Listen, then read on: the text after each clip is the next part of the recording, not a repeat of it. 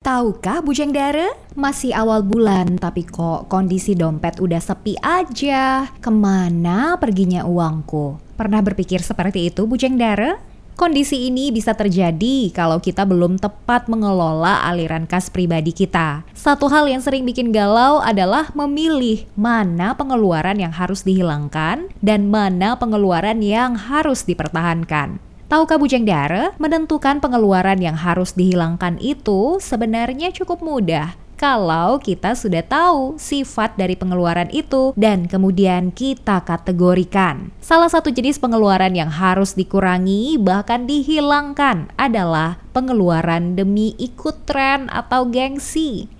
Pengeluaran jenis ini membuat kita membeli sesuatu padahal kita udah punya barang sejenis dan masih bagus, berfungsi baik pula. Contoh, karena teman beli handphone berkamera tiga di belakang, kita juga akhirnya beli.